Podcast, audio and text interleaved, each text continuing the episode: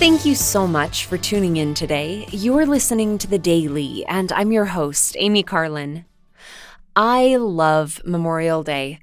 My family has a tradition of visiting our family graves in Provo and in my grandma's hometown of Wallsburg, which is just up Provo Canyon. After we finish our trip to Wallsburg, we always go out to eat at a burger place in Heber.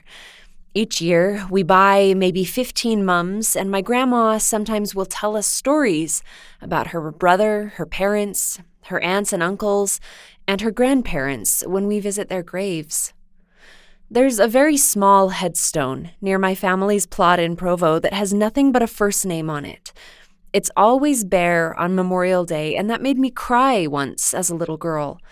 We've started bringing flowers to this unknown grave as well, so that she knows she's not forgotten.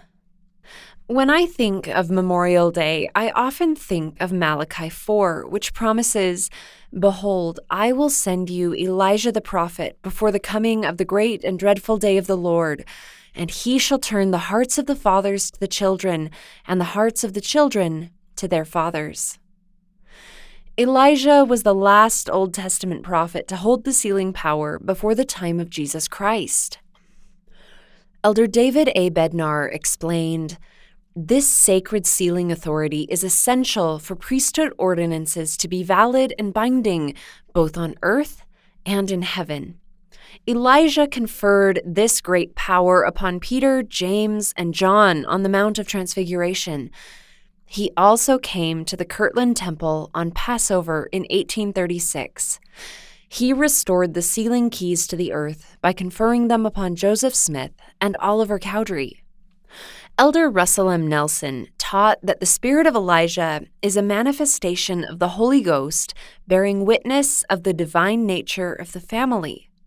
Temple work is fulfillment of this prophecy.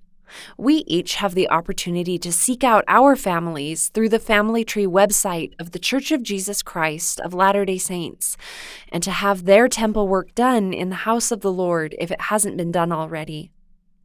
Elder Bednar promised, As you respond in faith to this invitation, your hearts shall turn to the fathers. The promises made to Abraham, Isaac, and Jacob will be implanted in your hearts. Your patriarchal blessing, with its declaration of lineage, will link you to these fathers and be more meaningful to you. Your love and gratitude for your ancestors will increase. Your testimony of and conversion to the Savior will become deep and abiding. And I promise you will be protected against the intensifying influence of the adversary. As you participate in and love this holy work, you will be safeguarded in your youth and throughout your lives. We must remember those who've gone before us. They lived, they're connected to us. And we can be sealed together as families for eternity because of the restoration of the sealing keys and the spirit of Elijah. Thank you again for listening today. The Daily is brought to you by The Church of Jesus Christ of Latter day Saints.